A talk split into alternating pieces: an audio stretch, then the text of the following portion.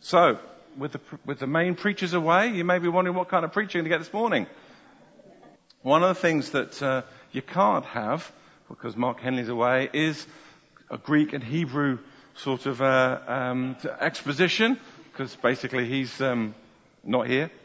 I did learn a little bit of Latin and Greek in medical school, um, but I wasn't quite sure that levator labii superioris alaeque nasi was really going to get you very far. Um, it is a little, um, you want to, oh, going to fiddle. It's a little no, uh, muscle. It's the longest name for any muscle in any animal. Actually, one of the smallest muscles, a little muscle along the side of your nose. But I couldn't quite find a way of getting that theologically relevant. Um, so, right. There you go. It's a visual of them. That is a very sad muscle. Hard to find a way of getting it into a service. So, I thought, okay, there are other types of preaching I could do. You may have come across this kind of preaching, which is, you know, slow down or die. Blunt, to the point. That's, I've come across those sort of sermons. Or there's this kind of sermon. Caution, water on road during rain. It's what I call the blindingly obvious sermon, where you don't really learn very much. Or there's a kind of sermon where basically you don't really understand what on earth you're getting on about. You get bogged down in the, in the theology and just get tied up. I still wonder how they got out of that plane, but still. Carefully. Good point. But this is my kind of preaching. I came across this sign outside a Grapevine um, Kids Work Tent. Don't forget to go to the toilet before your meeting. I think that's sound advice. So that's the kind of that's what we're going to do this morning. We're going to um, have a practical talk. Now, actually, the um, title of my talk was given to me by uh, a colleague of mine who actually works with Dave Carter as a GP, um, and also I work with him as a senior appraiser. Uh, he's not a Christian at all, but he was ch- chatting to me and he said, "You know what? You and Dave, you just strike me as sane Christians." And I thought, well, that's an interesting thing to say. And it got me thinking about sane Christianity. The thing is, in the world, Christianity's got a little bit of a bad reputation. I don't know if you're aware of it. But they get stuck on people like this. The guy on the, on the left with his placard, uh, protesting about, well, pretty much everything according to that list. Doesn't seem to like anyone. Or the guy on, on, on your right, which is uh, Rob Bell called Bullhorn Guy.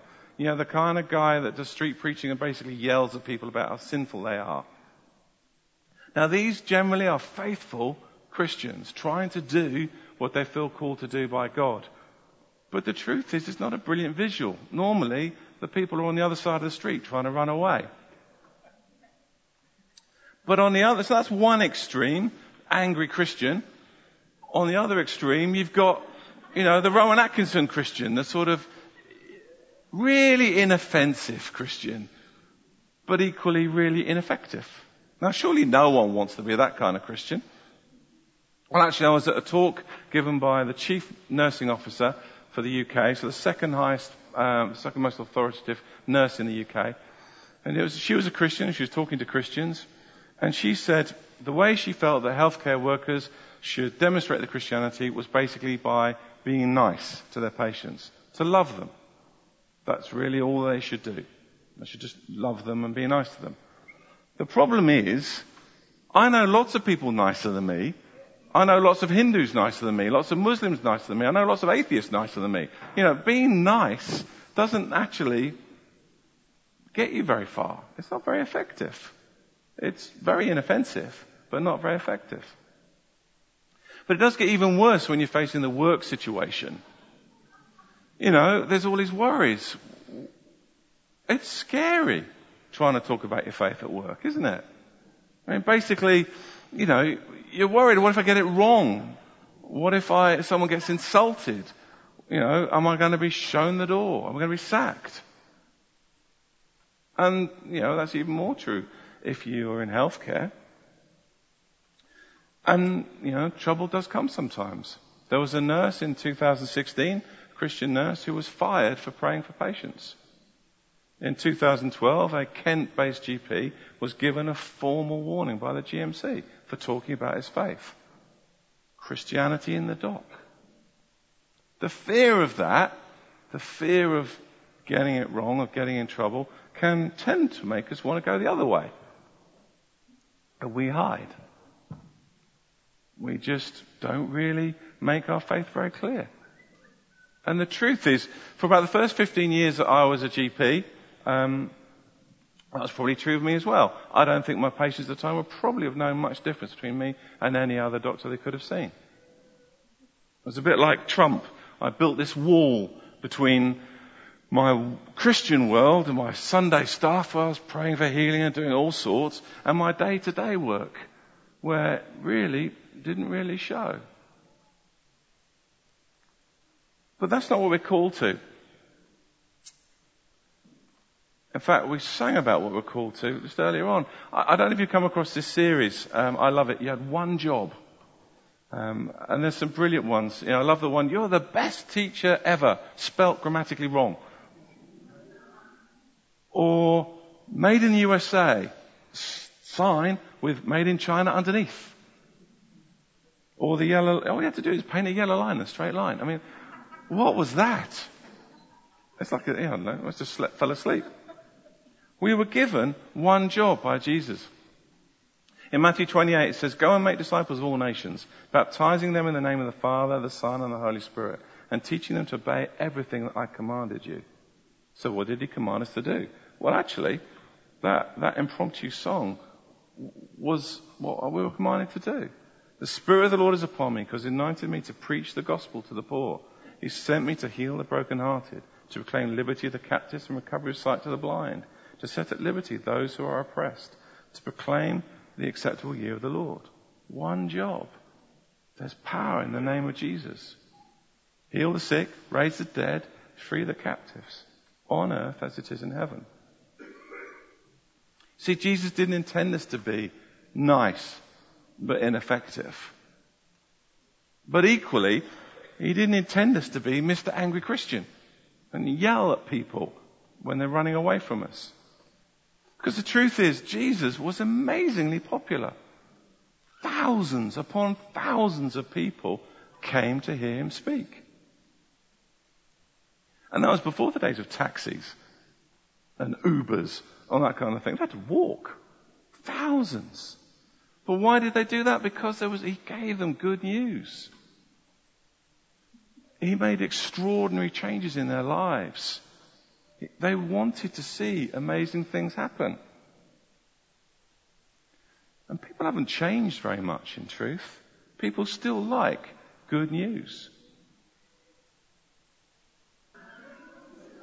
Where will happiness strike next? If you're listening to the podcast, you need to Google man in Coke machine and you'll see what they're talking about. But what you heard was joy and happiness and people just being enraptured by a blessing, by something good happening. I love their strapline. Where will happiness strike next? Sane Christianity, being a sane Christian, truth is not being a boring Christian. See, the thing is, when um, I asked him if I could talk about it, I said, when Jonty said, you know, you're sane Christians, he said, you know, Dave Carter is a really good GP. He doesn't give antibiotics out to people that have got viruses. He doesn't let them have drugs of addiction. You know, he's a really good uh, GP. But the thing is, he says, I prayed, we laid hands on someone with brain cancer and he got better. He said, I can't get my head round that. And I don't know if you remember when Dave managed to break his leg, but we both got ribbed by Jonty saying, I thought you were supposed to be into healing. Why haven't you healed him yet? And it was most put out because actually Dave was having to miss some work. He said, well, can't your God sort him out then? Because I could end up with him back at work. So he called us sane, but he knows we pray for healing. Sane Christianity is not boring Christianity. So the thing is, what does it look like? What does creating that Coke machine effect look like where you are? So I'm going to give you some examples from my own workplace. A little while ago, I was uh, working, and one of my secretaries um, had a, an illness which uh, caused inflammation in her liver and a gallbladder. And she said, "Yeah, I just feel rough." And everyone, you know, she really was rough.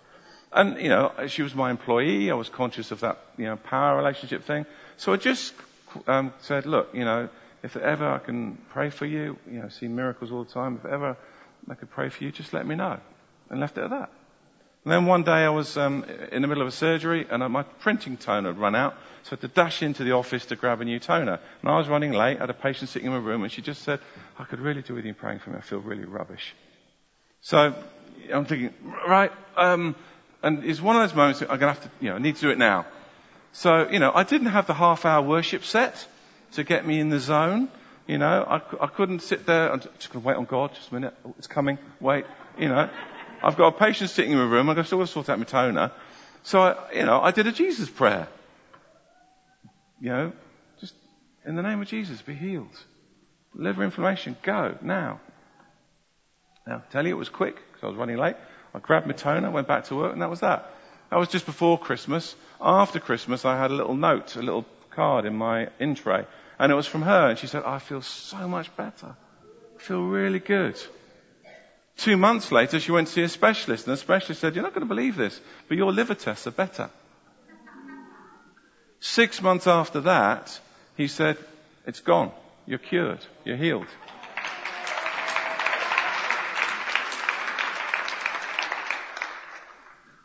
Now that slide is up there to remind me of the buts. So, so you may say, but that's just you. That's easy for you to say. You know, you're that kind of personality. You can do that kind of thing. But I've already said to you that for the first 15 odd years of my Christian life, I didn't do that. I never prayed for a patient. I was, you know, your chameleon. I blended in. And then what happened was, uh, in about 2005, I was part of the Vineyard Church then, and the, there was a leadership conference I was at, and they were doing this thing about trying to find people who, uh, you know, to pray for healing. And God just said to me, you don't need to go find them. They queue outside your door. They actually ask permission to come in. You're sort of beating them back with a stick. And he just challenged me then to say, I want you to do Monday to Friday what you're happy to do on Sunday. I want you to take me to work. And, you know, during the course of the conference, over and over, I just felt God just challenged me to say, I want you to do Monday to Friday what you're happy to do on a Sunday.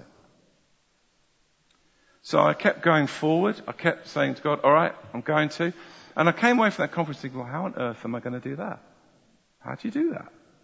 And so what I'm going to do now quickly is just take you through that process that I went through. Now you might think, but it's really scary when you do it in a work setting. And it may not be a work setting for you. It may be at the nursery, or it may be at tumble tots, or it may be outside the school playground when you're just standing there with, your, with the mums. You know, it doesn't have to be in a work setting if you don't work. You know, Emily Smith told a story a while ago about with a delivery driver. You know, it may not, may not be a work setting, but uh, you may think, but it's scary. And the truth is sometimes it is. Some time back when I just started doing this thing, I was in a meeting with a very senior GP who could have very easily ruined my career. And using my amazing powers of medical judgment, plus the fact she couldn't sit still for five minutes, I determined that she had a bad back. And through the whole of this meeting, I felt God say, I want you to pray for her. I was going, but I don't want to pray for her. I said, no, I want you to pray for her. But no, I really don't want to pray for her. She's, she's quite powerful and quite significant. I really, really don't want to pray for her. And this was basically going on through the entire meeting. Not out loud, obviously. Um, but at the end of the meeting, I just thought, oh, right then. So, you know, I, I, took, I asked her some questions, said, look, you know, could I pray for you in so much discomfort? And I think honestly, she was in so much pain. If I'd offered to hit her in the head with wet, seaweed, she would have gone for that. She was just in so much discomfort. So I prayed for her and her pain went. And then two weeks later, she contacted me saying, look, do you know what? That pain's back. Can you, can you pray again? So I met up with her again and I prayed for her again and the pain went again. And it started a process. And not long thereafter, I led her to Jesus. But you think, but it's scary. You know, what if they don't want to pray for you? What if they feel pressured? What if they get into trouble? Well, the truth is, actually, to begin with, you don't actually have to pray. If you've ever heard Dave Fogan or Sasha talk about their experiences, they just leak. And you can just bring the kingdom, carry what you've got today and leak it into the environment around you. You don't have to pray for someone. I remember Dave Fogan, um, if you actually want to hear Dave or Sasha, come to Kingdom Culture. They both speak at it. It's amazing. But last week he was just talking a story. He was going to Sainsbury's and he was in a rush and he had to get some stuff for his kids. So he got out of the car and you know those um, screen wash people. So, you know, do you want to, do you want to wash your car? I said, no, I'm sorry, I've got no time. And he said, actually, God's just healing your left leg right now. And, and the guy goes, oh yeah, it's better. He said, yeah, bless you, Jesus. On and on he went. You know, he didn't pray for him. He just released the kingdom around him. So you don't have to pray. But sometimes, if you're willing to, sometimes you want to share with someone the fact that you care about them and you want to make a difference for them. You know, if you're willing to take that step, you can do the most amazing things in Jesus' name. I had a guy, um, again, gave me permission. All the stories about patients, I always have their permission. Uh, I'll call him Robert. it was the end, it was a summer a while ago, and it, it was the end of the sur- surgery. I was finished, I was hot, I was tired, and I wanted to go home. And, um, and the receptionist said, Robert's at the window and he wants to see you. And I was going, oh, really don't want to see him. But I thought, he's had troubles, I better find out how he's doing. So I asked him to come in. And he said, I shouldn't be here. And I was thinking, no, you're right, you really, really shouldn't. And he said, last night I went to a private, I went to a quiet place in the car. I drank a bottle of whiskey. I attached a hose to my hose, exhaust pipe, and I turned the engine on. And I felt myself dying. And I said, what happened? He said, well, while I was asleep, I ran out of petrol. now, he was in bits. So I did what I needed to do medically, which is get him admitted. But over the course of time afterwards, I managed to talk to him about Jesus and peace. And in the end, I had the pleasure of leading him to Christ. All because I was willing to bring Jesus to work. So let me introduce you a verse I discovered fairly, fairly along my journey when I was thinking, how do you do this? And this is a brilliant verse. 1 Peter 3.15. Always be prepared to give an answer to everyone who asks you to give the reason for the hope you have but do this with gentleness and respect. Always be prepared to give an answer. The clue is there that someone's asked you or given you permission. And do this with gentleness and respect. That was the problem with the, with the GP. He was disciplined because they, the patient felt pressured. He didn't want the conversation. He wasn't gentle. That was the problem with the nurse. She'd actually been taken to a meeting and was and formally asked to stop praying for patients. And she signed a declaration to say she wouldn't do it. And then she did it again. She broke her word. She wasn't respectful for those in authority over her. Do it with gentleness and respect. But what does that look like when you're talking to a colleague or a boss or you know a co-worker or a mum in the, you know, that you meet at the, the school or tumble tots. We're not talking about a friend, someone you, you, you know, you, you talk to lots of times, but somewhere where just, you know, you can see they just, there's something they're uncom- uncomfortable about.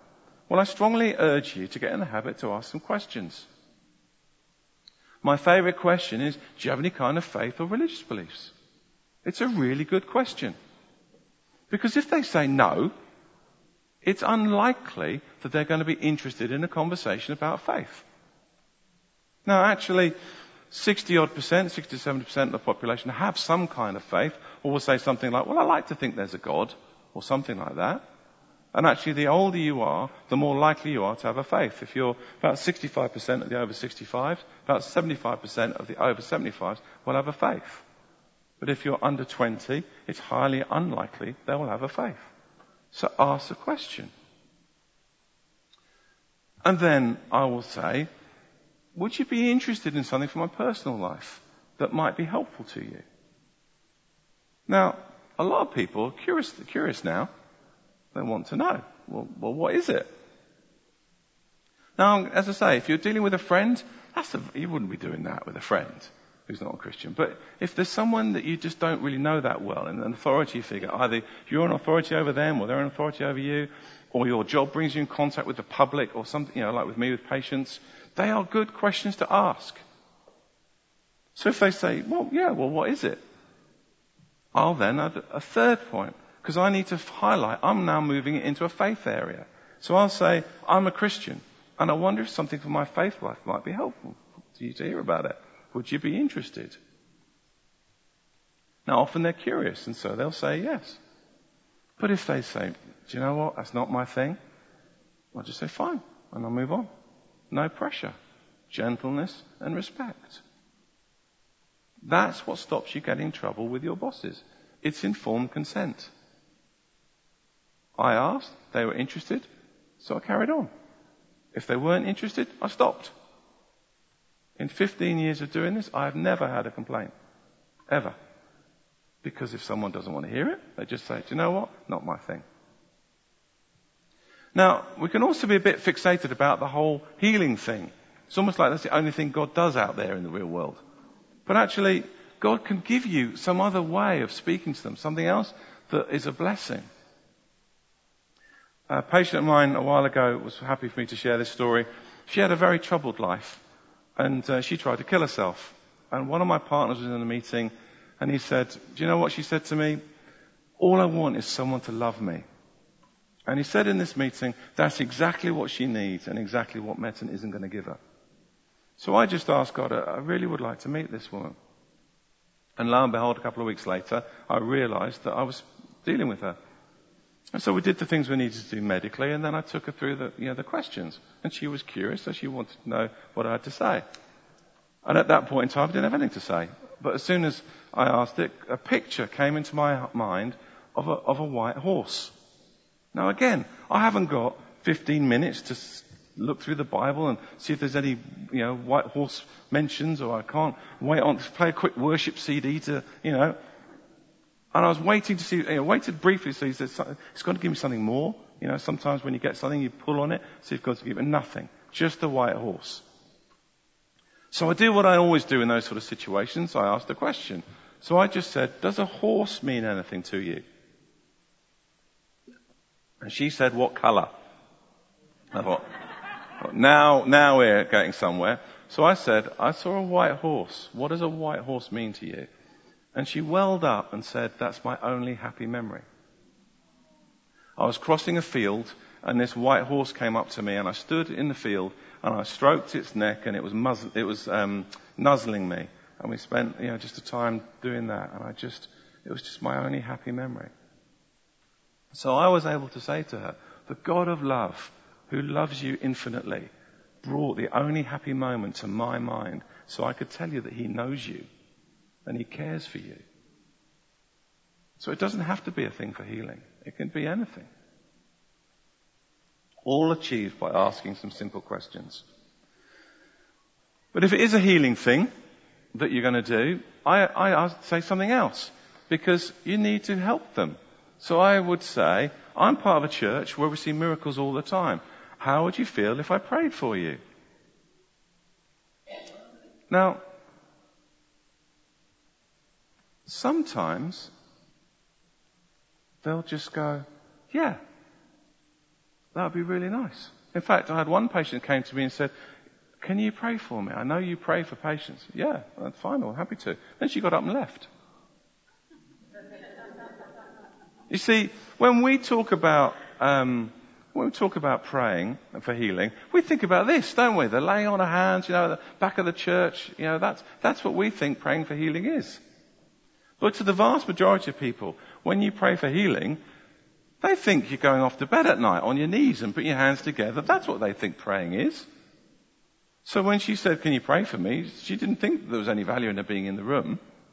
So you have to explain a little bit. Because they just don't know what the rules are. They don't know what the official legal permission, the position for praying is. You know, as this bishop is demonstrating, you know, eyes closed, hands out in a receiving, but that, that's the official legal position for receiving prayer. But the problem is if they're not church and they don't know what to do, they're more likely to just stare at you because they're curious. What are you going to do? What's this God thing? So I just take them through the process. and say, look, would it be okay for me to pray for you? Would it be okay for me to pray for you while you're here in this room? Because people don't expect it. And actually, a few times people have said, can you do it when I'm gone? Absolutely fine. But if, they, if they're happy for you to do it in the room, I say, look, I'm going to invite God into your life and do something amazing for you. It's like a gift. Some people like to be like, be like they're going to get a gift. They like to close their eyes and put their hands out as if they're receiving something. Don't have to. If you want to keep your eyes open, see what I'm to, that's entirely fine. And I'm going to pray quick. Partly because I'm on the clock and I haven't got long, but because actually they're going to get bored and they're going to get restless. So I just tell them it won't be very long and you know when I'm done because I'm going to say amen. Because the other thing is they don't know when you're stopping either. They don't know the rules. So you know I'm finished, I'm going to say Amen. It sounds old fashioned, but it's a signal that everyone knows Amen finishes a prayer. So then I pray. If they are someone that's a boss or a colleague, someone you're not really familiar with, don't touch them. They're not used to you suddenly reaching out and going, Shabbat, Shabbat. They're not used to it. So don't do it you know, if it feels appropriate, you can say, would it be okay if I just laid a hand on your forearm? And for me, I, I, if I do get permission, I prefer it because actually quite often I get things from God that way. But if I don't need to, if, if I can't, I don't. But then just pray. Prayer short prayer. Jesus' prayers were all short. Just make it quick. So I put this slide in to remind me just to, to say to you to be alert for opportunities. Sickness and disease is all around you. Suffering and pain is all around you. The Coke opportunity is all around you. Whether you're waiting for your kids with, with other mothers, whether you're in tumble tots, whether you're an employee or an employer, whether you get a delivery guy coming to your house. Opportunities to see people in distress, opportunities to give them blessing are all around you. Just stay alert to it. Always be prepared. I had a patient, and I phoned this week to see if I could talk about her, and uh, she was really struggling with anxiety. And medically, we couldn't sort her out. We just couldn't find a way of getting her peaceful. So I offered to pray for her, and she felt amazing peace when I prayed for her. So she started coming to here at Eastgate. And she used to find amazing peace when she came here at Eastgate. In fact, she found so much peace. Her non-Christian husband, she wasn't Christian either, but a non-Christian husband used to tell her to go to church because of the impact it had on her, which is amazing. And then, you know, had, she went on a course that um, Kim ran, and then I had the opportunity to talk to her, and I led her to Christ. And that is her baptism photo. Not here, because she goes to a local church somewhere else, but that is her being baptized. All because I asked a few simple questions. So my challenge to you is take God with you during the week and just ask them. Do you have any kind of faith or religious beliefs? Would it be okay if I share something from my own personal life? I'm actually part of a church and we see amazing miracles. How would you feel if I prayed for you? How would you feel if I prayed for you now, while you're here? It's astonishing the things I've seen God do. I can only tell you the stuff I've got permission to tell. But it's astonishing what that can do to the people around you. One job. One job.